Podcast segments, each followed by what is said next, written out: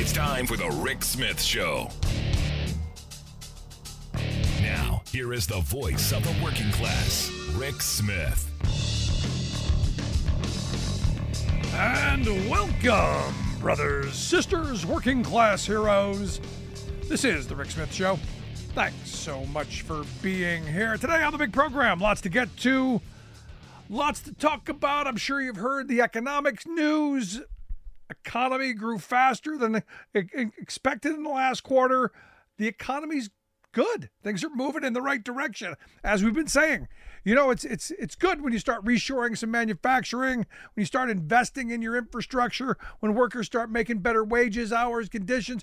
Things are getting better for people. In fact, they, they tend to like it, which is why the numbers uh, on the, the economy uh, rising. Uh, people a little bit more upbeat. In fact, you know, what, twenty-eight percent in the last poll, uh, the last Pew poll uh, said economic conditions were excellent or good. That's a nine percent increase from April. And understand, it's only going to continue to get to get better. Uh, those numbers are going to continue to go up because, look, you can only keep your head in the sand and be angry for so long. Uh, the numbers are good. Now, look.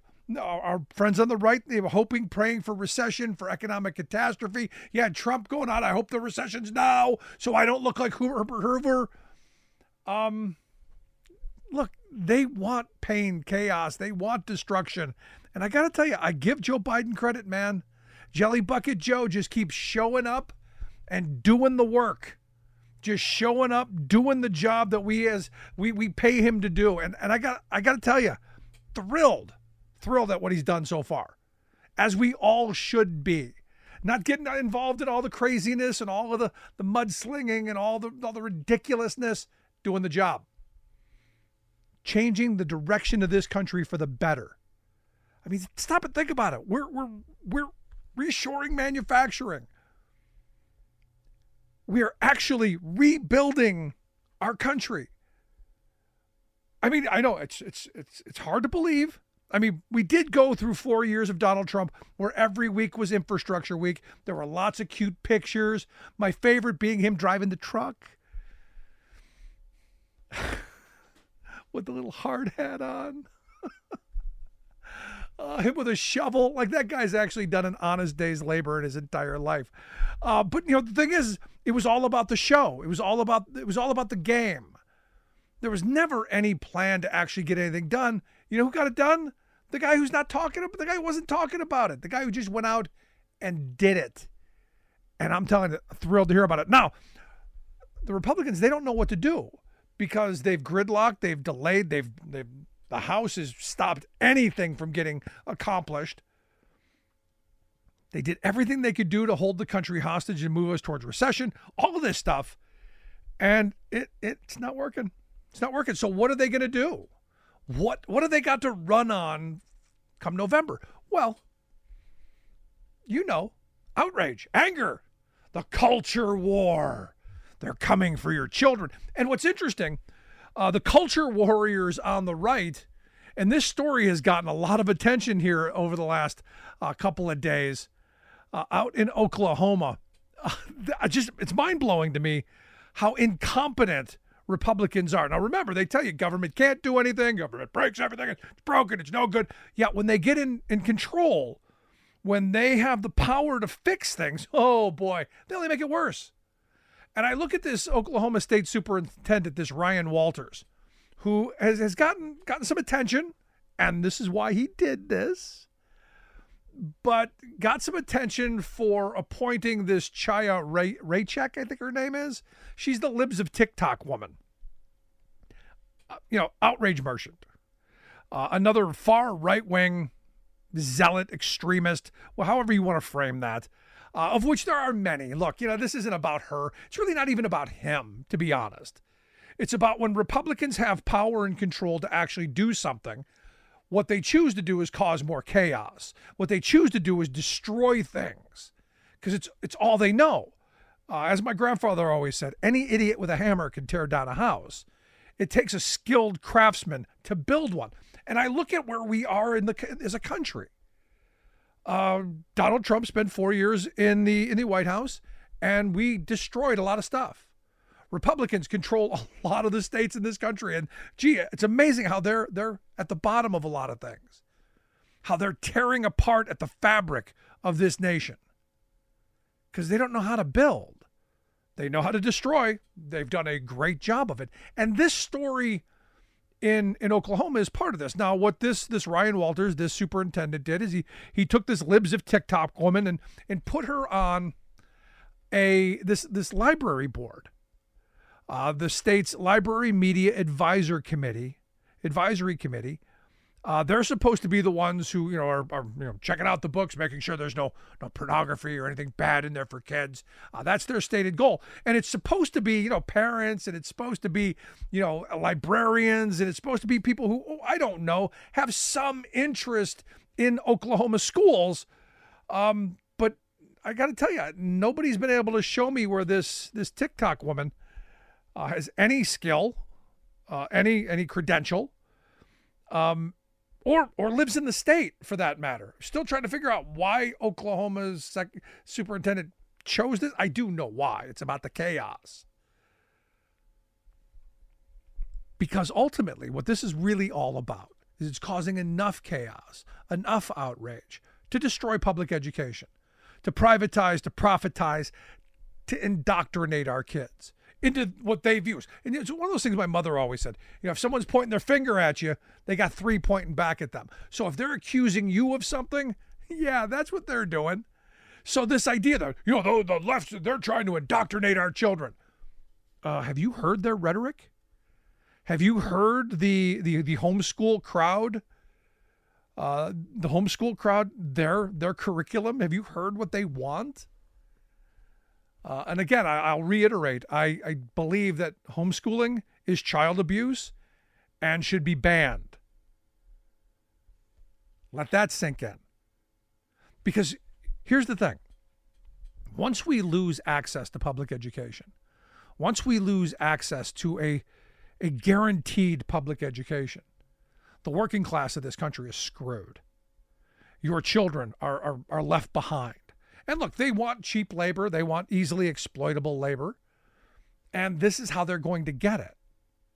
The billionaire class understands this, which is why I'm not going after the Libs of TikTok woman or even the, the guy who's the superintendent, because they're just they're just tools. They're pieces on the chessboard being moved around by the very wealthy to ensure that the very wealthy get whatever they want. And what they want is more power, more dominance, more control. These people, these these these these characters, they're irrelevant. But the game, the game of destroying public education, taking away from our children that one shot to get an education, to be able to better themselves, to get exposed to new things, got to tell you, it's dangerous, dangerous stuff. But I want to hear your thoughts. Email me, Rick at the rick smith show dot com. When we come back, Uh, American Federation of Teachers President Randi Weingarten going to be here to share some thoughts. Maybe I'll ask her about this this TikTok woman and see if she's got any thoughts on this. I'm, I'm sure she does. Quick break. Right back. Stick around.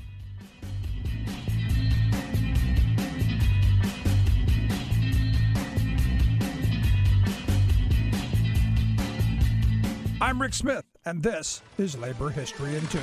On this day in labor history, the year was nineteen oh seven. That was the day that President Theodore Roosevelt signed into law an effort to get corporate money out of national politics. The law was called the Tillman Act. The act was named after its chief sponsor, Senator Benjamin Tillman of South Carolina. President Roosevelt had fallen under public criticism for taking corporate money in his nineteen oh four run for office. After he won the race, he included the issue in his address to Congress. Teddy said, "All contributions by corporations to any political committee for any political purpose should be forbidden by law." The resulting Tillman Act covered national banks and corporations, but the act had no real enforcement provisions. Since the passage of the Tillman Act, Congress has moved to further regulate campaign financing more than ten times. Labor union contributions were regulated for the first time during World War Two. During the war, unions were strictly prohibited from direct political donations. During the nineteen forty-four election, for the first time, the C I O, the Congress of Industrial Organizations, Republicans set up a political action committee. The pact was to support pro-labor candidates and legislation. Three years later, however, limits on union political spending were beefed up even further by the Taft-Hartley Act.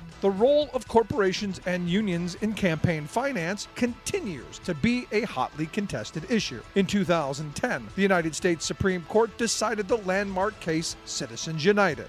Their decision ruled that money equals speech. Corporations and unions can spend as much as they want on elections as long as they don't coordinate directly with individual campaigns. This has led to a flood of money by very wealthy donors into super PACs. More than a century after the passage of the Tillman Act, we still have not solved the question of election financing. Welcome back to The Rick Smith Show. Now, here is Rick Smith. So I gotta tell you, I'm I'm still this this thing in Oklahoma is still still banging around in my head. How you take this Libs of TikTok person and name them to any advisory board is beyond me, given the fact no qualifications, doesn't even live in the state. I mean, that's that's quite remarkable. Just just amazing. But again, the war on education, especially public education, uh, is marching on, and here to share some thoughts on just how bad it really is. I've asked our good friend, Randi, Randi Weingarten, to come talk with us. Randi's the president of the American Federation of Teachers, A F T. Randi, thanks for taking time for us. Thank you, Rick, as always. So what do you thank make you of this? Getting, thank you for getting into the weeds on all of these things. No, this is important. I mean, I, I look at this, and I got to tell you, I'm, I'm looking at this Chaya Raichik, uh, the, the far-right Libs of TikTok person who being named to this Library Media Advisory Committee in Oklahoma by their su- state superintendent. No one can figure out what qualifications she's got. She's not a teacher. She's not a librarian. Doesn't appear to have any credentials or background in education, and doesn't even live in the state. I, I, I I'm, I'm lost. Any thoughts?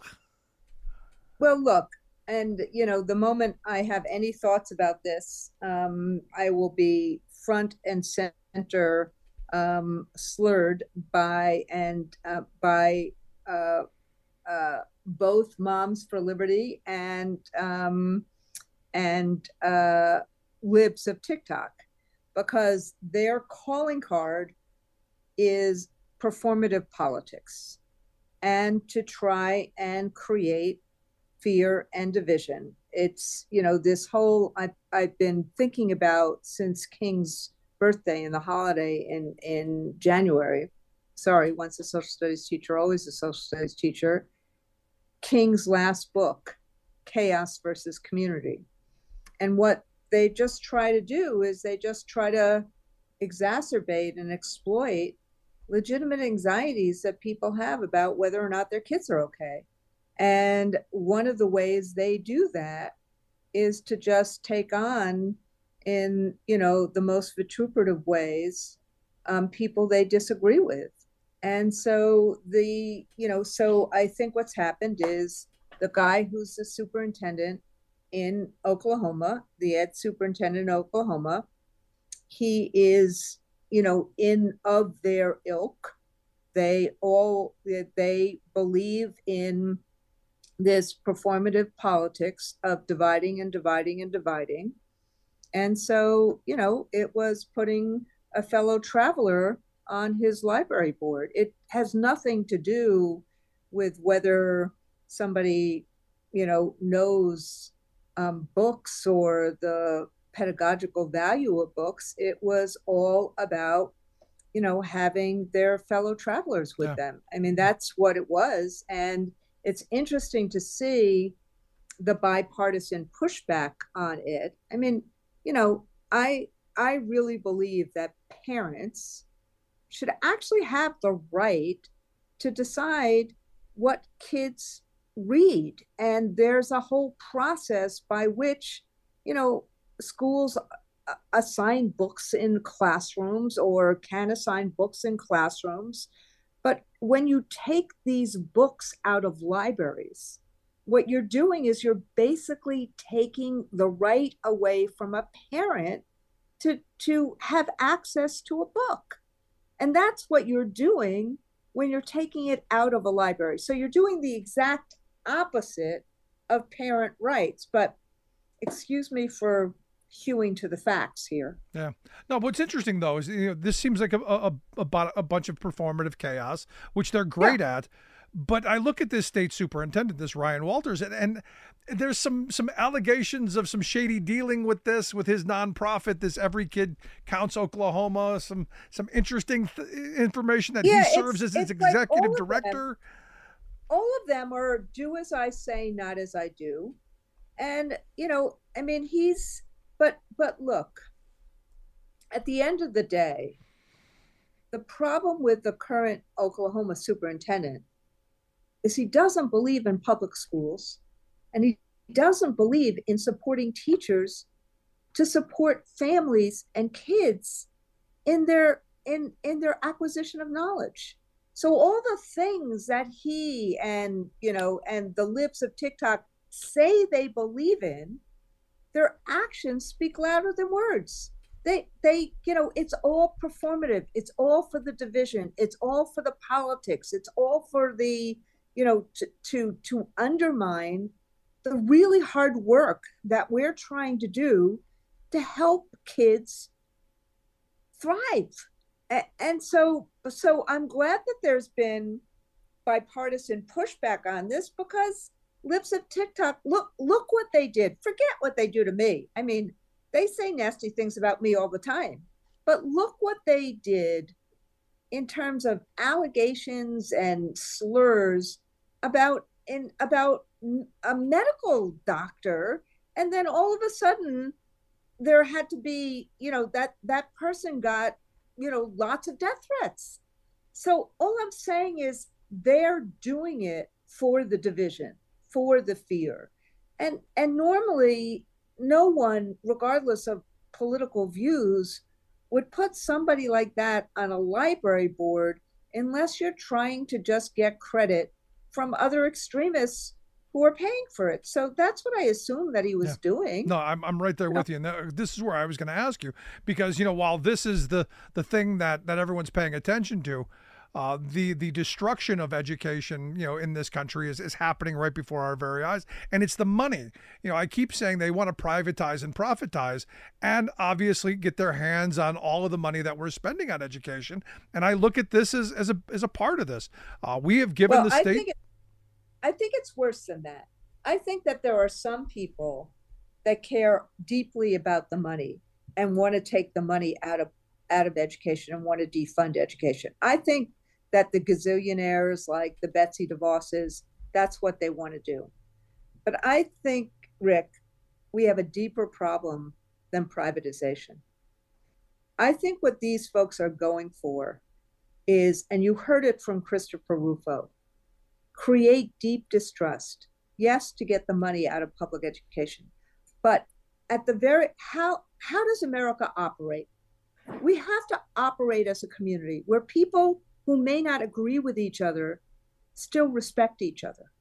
And what they're trying to do is create deep division and deep chaos and a sense that the, the world is so bad and so horrible that Trump alone can fix it, that he's going to need extraordinary power, dictator on day one, to be able to fix it. So it's deeper than this. It is, they're trying to create deep distrust of the institutions that parents and families rely on, like education, like teachers, try to create deep, deep, deep distrust, try to create distrust between and amongst people.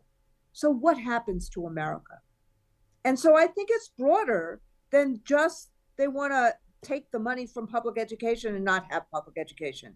And, and, and, and that is what's alarming. That's why I think you see bipartisan pushback to the the head of the Libs of TikTok, whose tweets are vituperative, who only, you know, who's incited violence. And that's why you saw bipartisan pushback on it, because, you know, people say, wait a second, this is not America. Extreme, we're, we're talking about extremist values versus American values.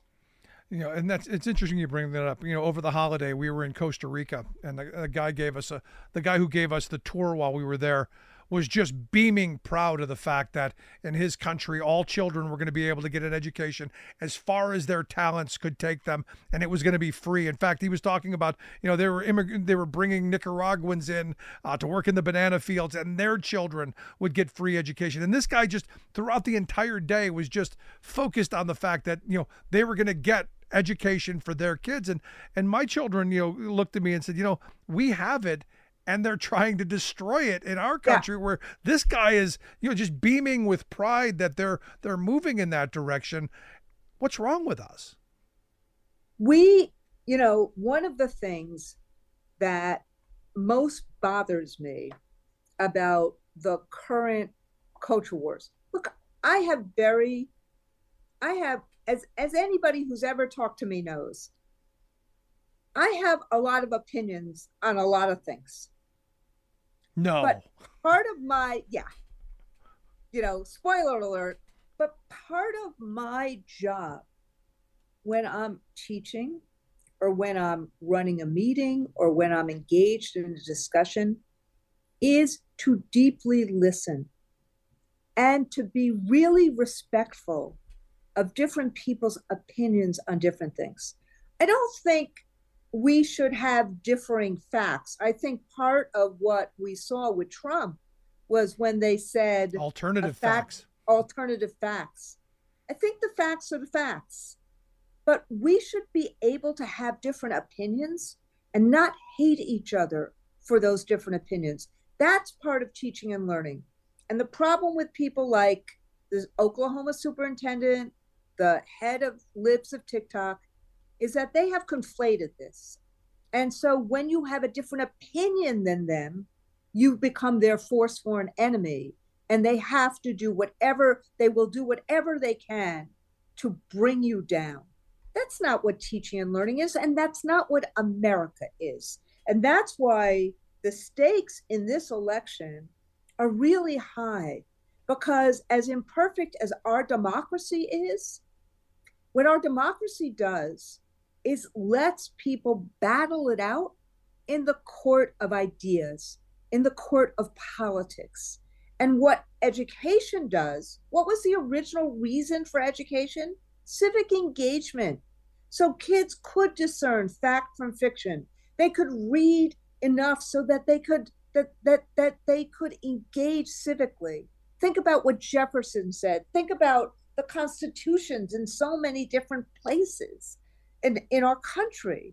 And so what we're losing is that pluralism. And, and, and, you know, and, and that's what really, look, that's what really bothers me. And that's what I think Biden is, is talking about a lot. Now, he got a lot of great news in terms of the economy in the last few days, like today's economic report. I love that Zandi said, there's nothing wrong with this report, you know, from Moody's. but but you're seeing that the stuff that he put into place, the Inflation Reduction Act, got it past the Congress. The Bipartisan Infrastructure Act, got it past the Congress. The CHIPS Act, the Science Act, all of these things have created anchors to create manufacturing in this country again, to create economic consumer confidence again. And and you saw what happened in terms of, of the U A W this week. They, you know, they, you have a president that supported them. You have good new contracts. They are organizing. And, and what we're doing is building in America again. We're manufacturing in America again. And, and what happens in communities is that when communities can have a good wage, good health care, decent retirement, good schools, and then the schools should be about solving problems, not just about the reading, writing, and arithmetic, but addressing loneliness, addressing learning loss, and doing experiential learning, preparing kids for the jobs of today and tomorrow. So that's what on Earth One, that's what we're working on. That's what we're trying to do. We're trying to help kids succeed. We're trying to support them. We're trying to deal with all the issues that happened in COVID. And then on Earth Two, you got all this performative divide, divide, divide. And, and I'm, you know, part of me is saying, let's not go down that rabbit hole. They're going to do that. Fine. We'll give out books. We'll make sure that kids have library books, but we're going to fight like you know what to make sure that school is a good experience. So parents, so so that every public school is a place that parents want to send their kids, educators want to work, and kids thrive. So I, I'm starting to say, let them do their stunts, let them do their smears, and we're going to work on real solutions. Just like Joe Biden is doing that in, in the economy, we're going to do that. Yes, talk about the stakes of the election, but really not let them off our game.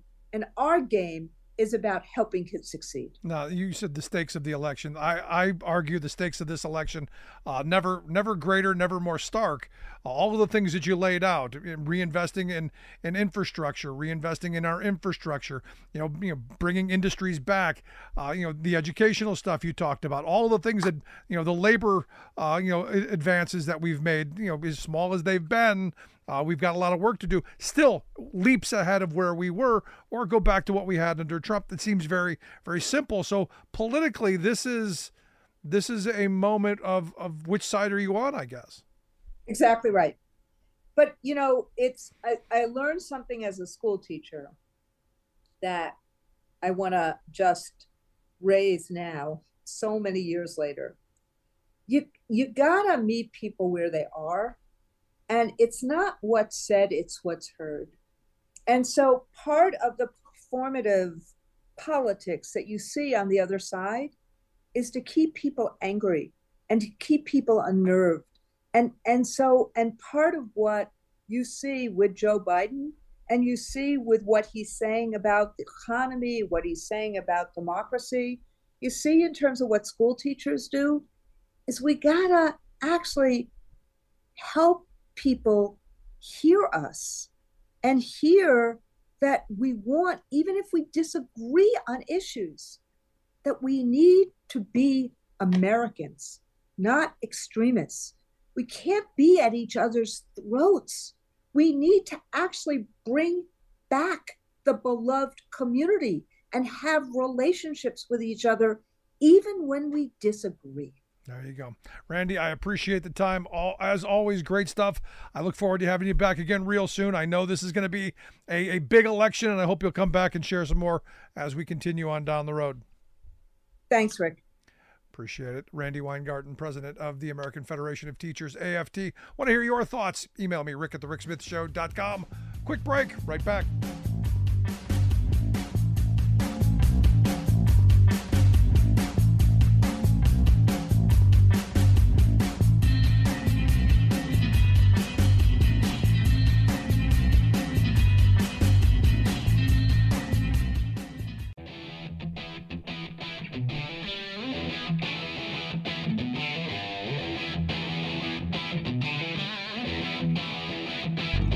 Welcome back to The Rick Smith Show. Now, here is Rick Smith.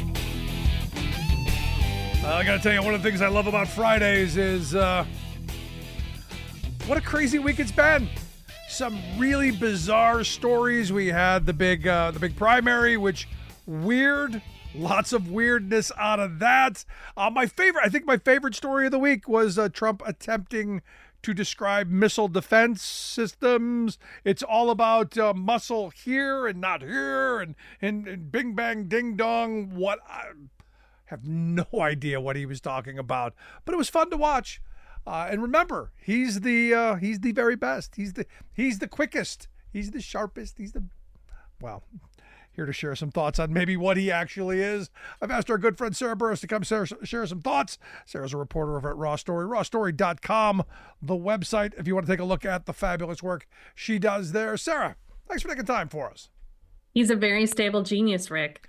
Stable genius. I forgot all about stable genius. Uh, he has all the best words. Remember that one? Yeah, all the best words. Bing, bang, ding, dong, whoosh. Ding, ding, ding, whoosh, boom. Uh, which which is really consistent with his bing, bing, bing, bong, uh, which was something he said a couple of years ago. No, it was during, it was during, I think, twenty sixteen. It was when he did the bing, bing, bong, bong. I don't remember what it was that he was talking about.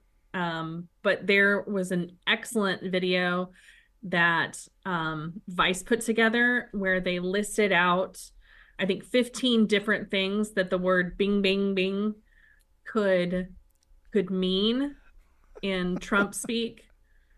So, and that was from before the election. Yeah. No, I mean, uh, in sixteen. So again, the more you look at him, you know, I I know the, I, the thing my mother always said, if you're pointing your finger at somebody, you got three pointing back at you. This cognitive dis- decline that they're pointing at Joe Biden with, have they looked at Trump recently?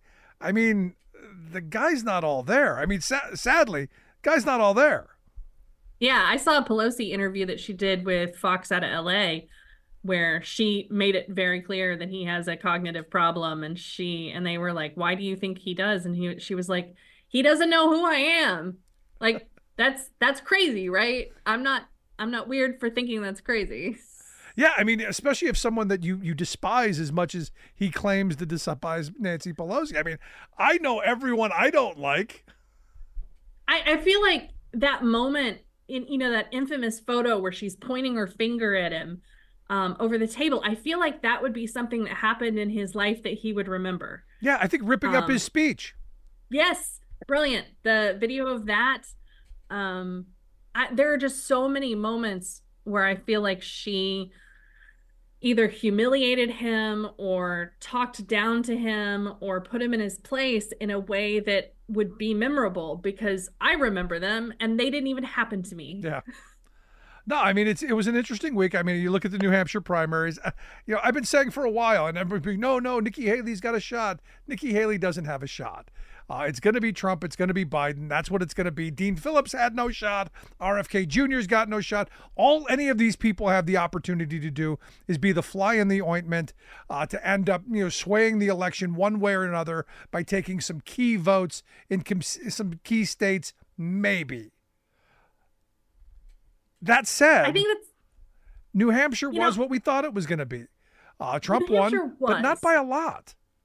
He didn't win, and he didn't win by a lot. And we also got exit polling data that is that was really shocking, um, that showed just how many Republican voters are willing to vote for someone not Donald Trump. And, you know, we we hear all the time these national polls about Um, you know, how the the dedication of Republican voters that they're all in on, for Trump. But when you looked at New Hampshire, um, there were there was like fifty percent of the vote that did not vote for Donald Trump. Right. Now, but that's that's sad. Now, here's here's the reality. Uh, that said, we are months away from November. Uh, that said, there hasn't been an entire summer and an election season, you know, tell, reminding people, Republicans just how horrible Joe Biden is. Uh, look, the, the right-wing outrage machine will ramp it up. They will remember. And as I say all the time, my, my, my key phrase always on both parties is Democrats fall in love, Republicans fall in line. And come November, I believe even those people who say, oh, I can't vote for Trump, I believe most of them will fall in line. I the thing I'm waiting for, Mike Pence, that that endorsement. You know, too, my favorite thing that Joe Biden says is, don't compare me to the Almighty, compare me to the alternative. And I think that's probably the most important thing that people should consider. Yeah, I, I've got I've got a listener who thinks Trump is the Almighty. You know, I hear that a lot in stories that I read, and it makes me very uncomfortable because I read a lot about cults and um And that is just really unsettling. No, but, it is. But if you look at the po- the exit polling, and this is yeah. the part that I picked up on, you know, immediately, you know, the people who voted for Nikki Haley, um, they believe, you know, Biden was elected. They don't, you know, think that the you know, election was stolen. You know, all of the, the the cult stuff. You know, the Trump voters still buys. They're they're still on the on the on the same page in the hymnal, where the rest of the Republicans, not so much. And and I think that's that's an interesting moment. And again, we'll see in November if I'm right and Republicans fall back into line, or if maybe there's going to be some courage in that party to either just stay home or vote for somebody else. And I think that's, I mean, you were talking about that we're going to have a summer of Joe Biden um, being attacked. I think the same is true for Donald Trump, where, you know, he's always going to be attacked. Um, but what is different that we haven't seen this time around is he's not doing these really, really big public rallies. A lot of his rallies are much smaller. They're in smaller venues, so they looked more packed. Um, one of the ones that he had in New Hampshire over the weekend um, held ten thousand people, and he couldn't fill up beyond the first like bottom section. Uh, and I think, too, we haven't seen so enough coverage of Donald Trump giving those speeches where he says the weird stuff, the bing, bing, ding, ding, bong, bong, um, and rambles on and on and on, because what used to happen is every time he would open his mouth, you would get, he'd, he'd be on television. And that has really stopped, which means that people are not hearing the cognitive decline. And I think the second he starts speaking more, you will see it more. It will be, it will become very obvious. And he, I mean, I think it was Jonathan Karl last week made a comment about how, how shocked he was to see that Trump is really devolved. And it's like, dude, where have you been? Yeah. This, this has been going on for several years now. You wrote a book about him. You have to be able to see, because I watch this dude every day, right? And I can see it. So yeah, it's, it's and look, you know, the, the, I, I loved Nikki Haley's concession speech. You know, the difference, and this is the weird thing. Nikki Haley had an upbeat, happy, you know, concession speech, you know, full of, you know, the future and positive. And, and Trump's was probably one of the, the most angry uh, victory speeches I've ever seen. But one of the parts that, that grabbed my attention, Nikki Haley said, you know, you know, Joe Biden's old. And you go, well, so is the other guy. So is the guy who beat you.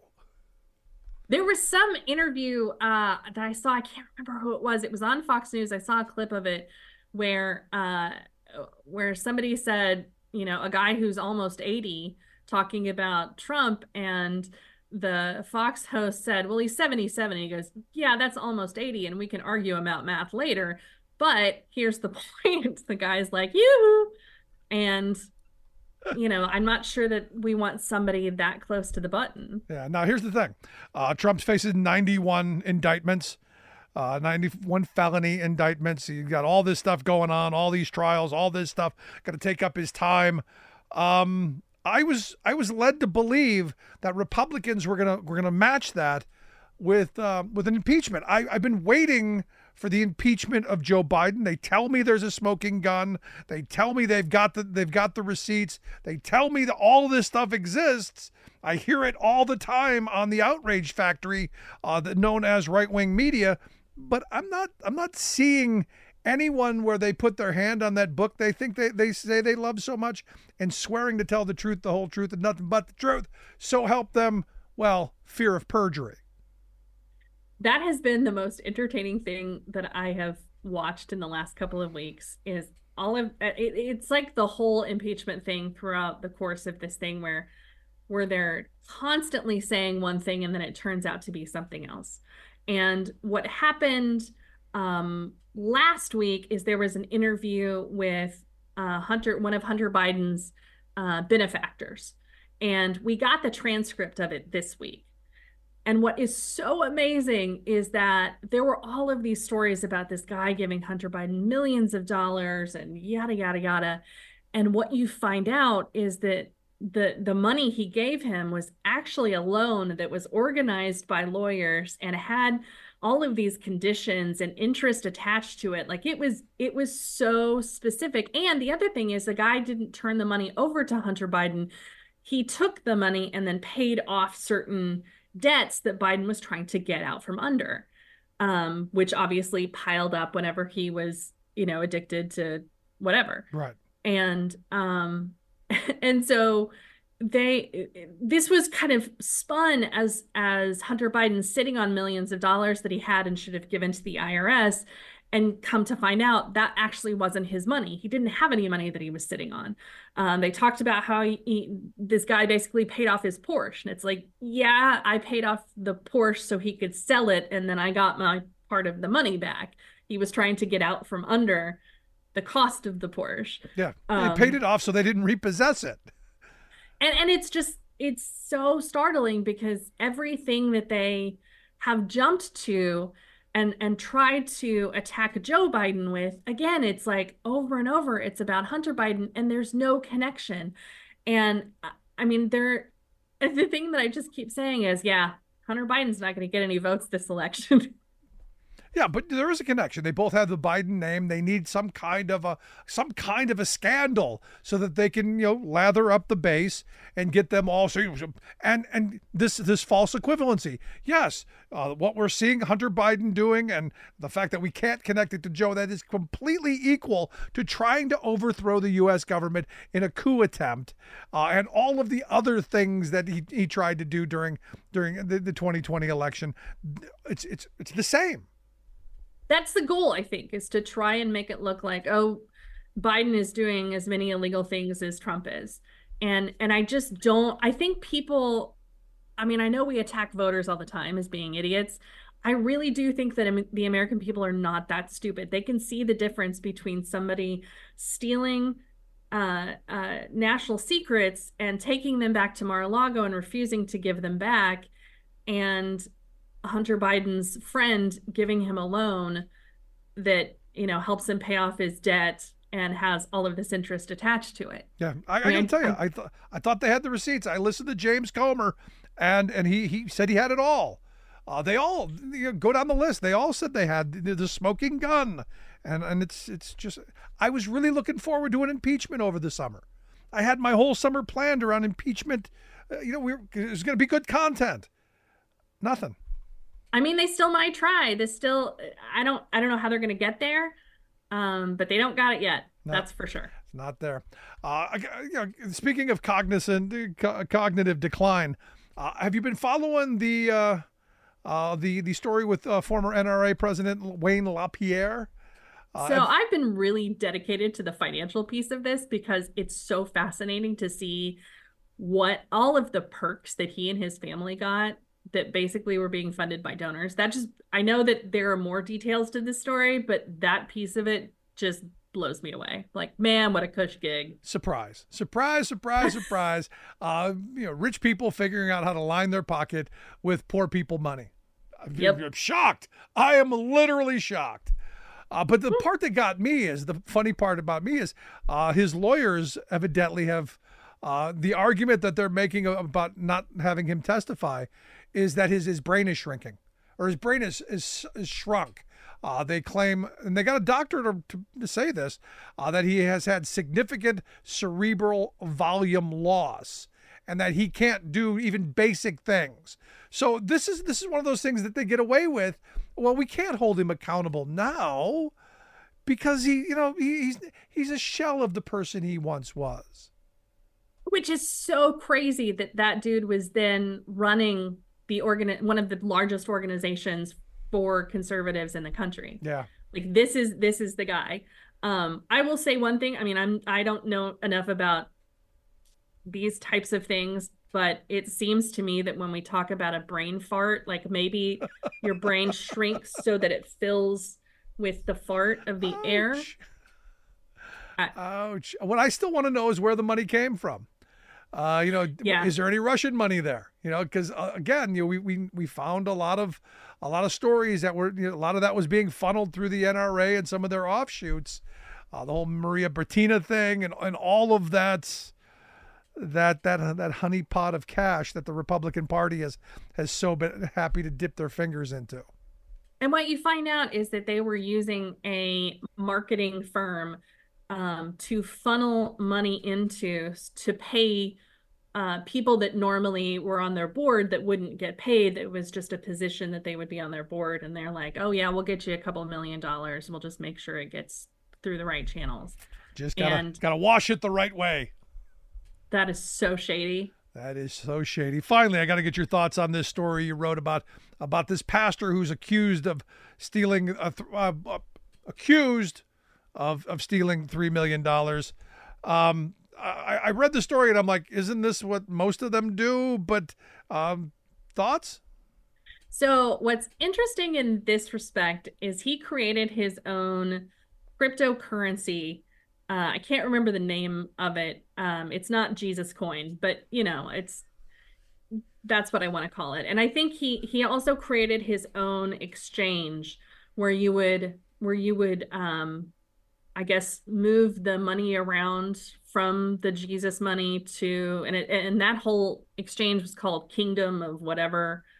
Um, and, and so basically he was able to convince people that this was such a huge investment that it was going to explode and that it was going to be, you know, massive, and all of these people bought into it and they basically lost everything.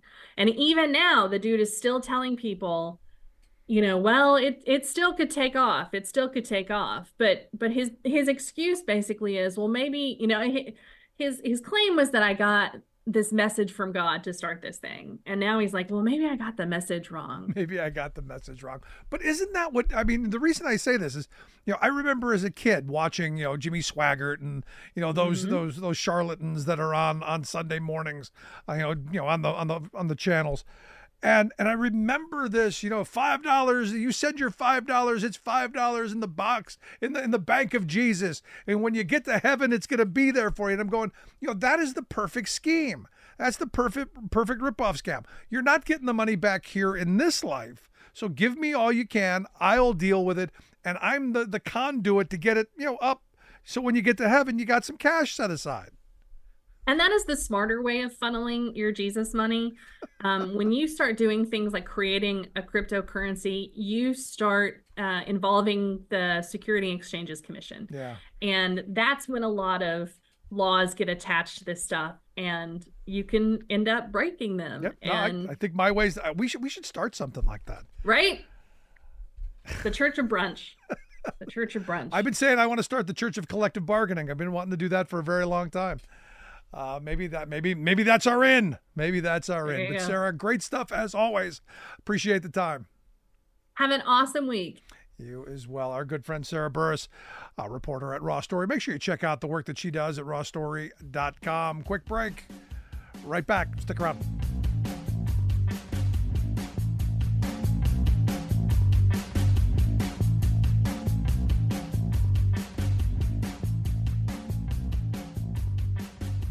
We are A F G E, the American Federation of Government Employees. We represent seven hundred thousand federal and D C government workers who are the vital threads of the fabric of American life. We support our nation's military. We take care of our nation's veterans. We protect our nation's borders. We respond to our nation's crises and natural disasters. We provide services to our nation's seniors, the American Federation of Government Employees. We work for America. Welcome back to The Rick Smith Show. Check out our website, the rick smith show dot com. So it appears, uh, at least the, the, the general consensus seems to be, there aren't going to be any presidential debates this year. And I, I guess this will, I guess there have been presidential debates in every election since nineteen seventy-six. Uh, but understand, you know, these debates, and, and I, I actually don't remember a campaign that there hasn't been uh, a debate.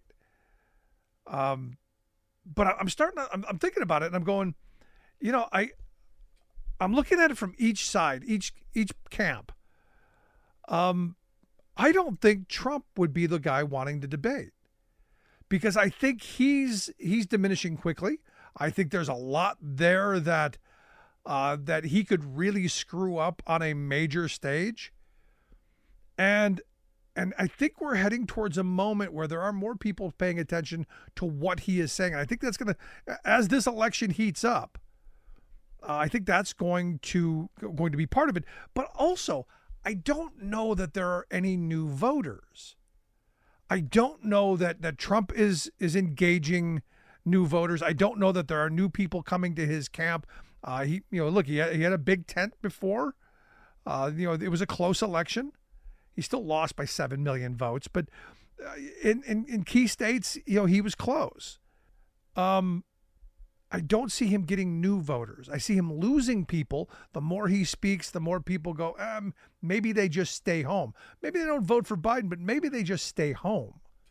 And I see Biden as having an opportunity to say, look, you know, here's, here's the contrast.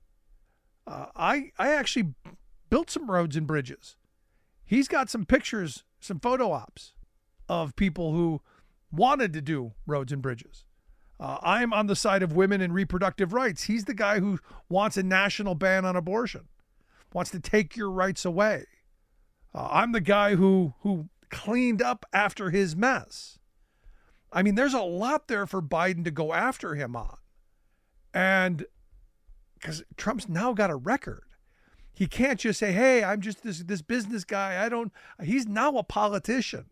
He now has a record that he has to, he has to defend.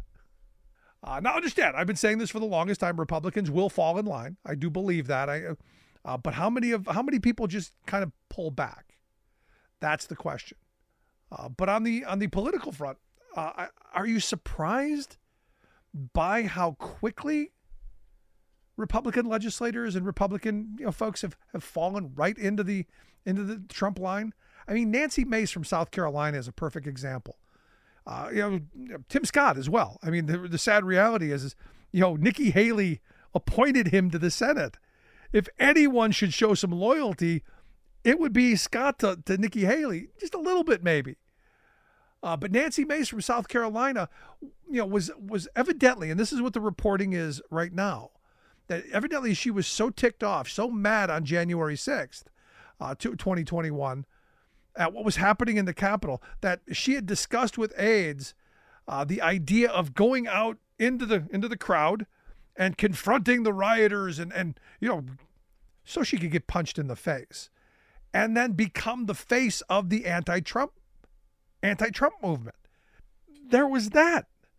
She just... She just endorsed him. And you go, and this is why, you know, I've had a couple of people email me, go, no, there's no way Mike Pence is going to endorse Donald Trump. I don't know. I'm betting he does. Look, you had Ted Cruz, who Trump skewered, called his wife everything but a decent human being, and he turned around and kissed the ring. DeSantis, he called him Meatball Ron, made fun of his wife. I got to tell you, where I grew up, you, you don't do that. You, you can come and bust my shoes all you want, but you don't go after my wife and kids. You don't go after my mother. Them, them's fighting words in my neighborhood. That, that's what got you beat up. But evidently in Republican politics, it's, it's the beginning of getting in line. And I got to tell you, as I was reading the story of, of Mace, Uh, saying that, hey, you know, uh, you know, I was going to go, I wanted to go out there and confront these people. My mind immediately went to what would have happened? Because I've asked this a bunch of times. What would have happened had a Republican legislator, you know, one of the tough guys, the Jim Jordans, uh, the Mark Wayne Mullins, you know, the, the, you know, the ones who like to puff up their chest and say how tough they are, uh, the Matt Gaetzes, what would have happened had they gone out and, and mingled amongst the masses, the unwashed masses? You noticed there wasn't one Republican legislator who was out there trying to control anything, trying to say, hey, calm down. There was no no one. There was nothing. Now remember, these are the these are the, the, the tough guys. And nothing, nobody. And you got Nancy Mace going, hey, I maybe maybe I go out there. And I, I have to tell you though. Um, from an, uh, an opportunism point of view, the fact that that was her first thought, I'm going to go out there and I'm going to be the face of the Never Trumpers and, and, and, and he- all the attention that I'll get, you know, did not surprise me. Not even a little bit. And there's a part of me that, that no, was shocked. Nobody did that on that day. It was an opportunity to go out there with your Facebook Live and interview some of the people. Hi, I'm a legislator from, from, you know, from you know, Dubuque. Why are you here? Not one of them. You know what they did? They cowered. You know what they did? They hid.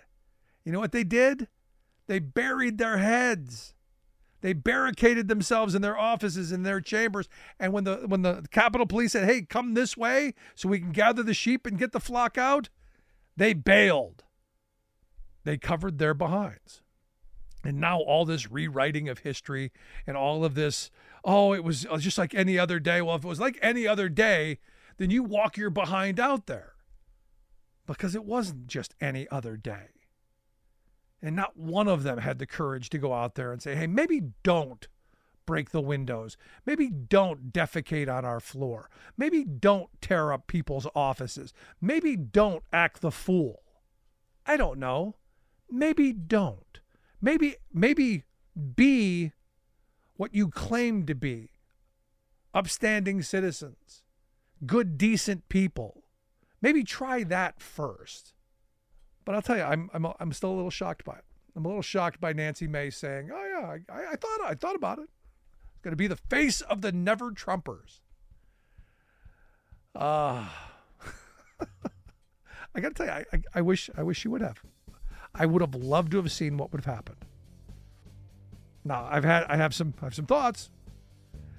Um, and maybe it would have been, you know, been really neg- ugly and negative, but it would have been interesting. I want to hear your thoughts. What do you think would have happened? Email me, Rick at the rick smith show dot com. Tell me what you think. If you miss any portion of the program, grab the podcast. Wherever you get your favorite podcast, you'll find ours. Thanks so much for being here. We'll see you back here next time.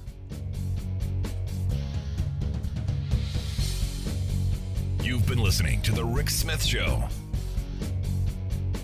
Email Rick, Email Rick at Rick at the rick smith show dot com. Until next time, this has been The Rick Smith Show, where working people come to talk.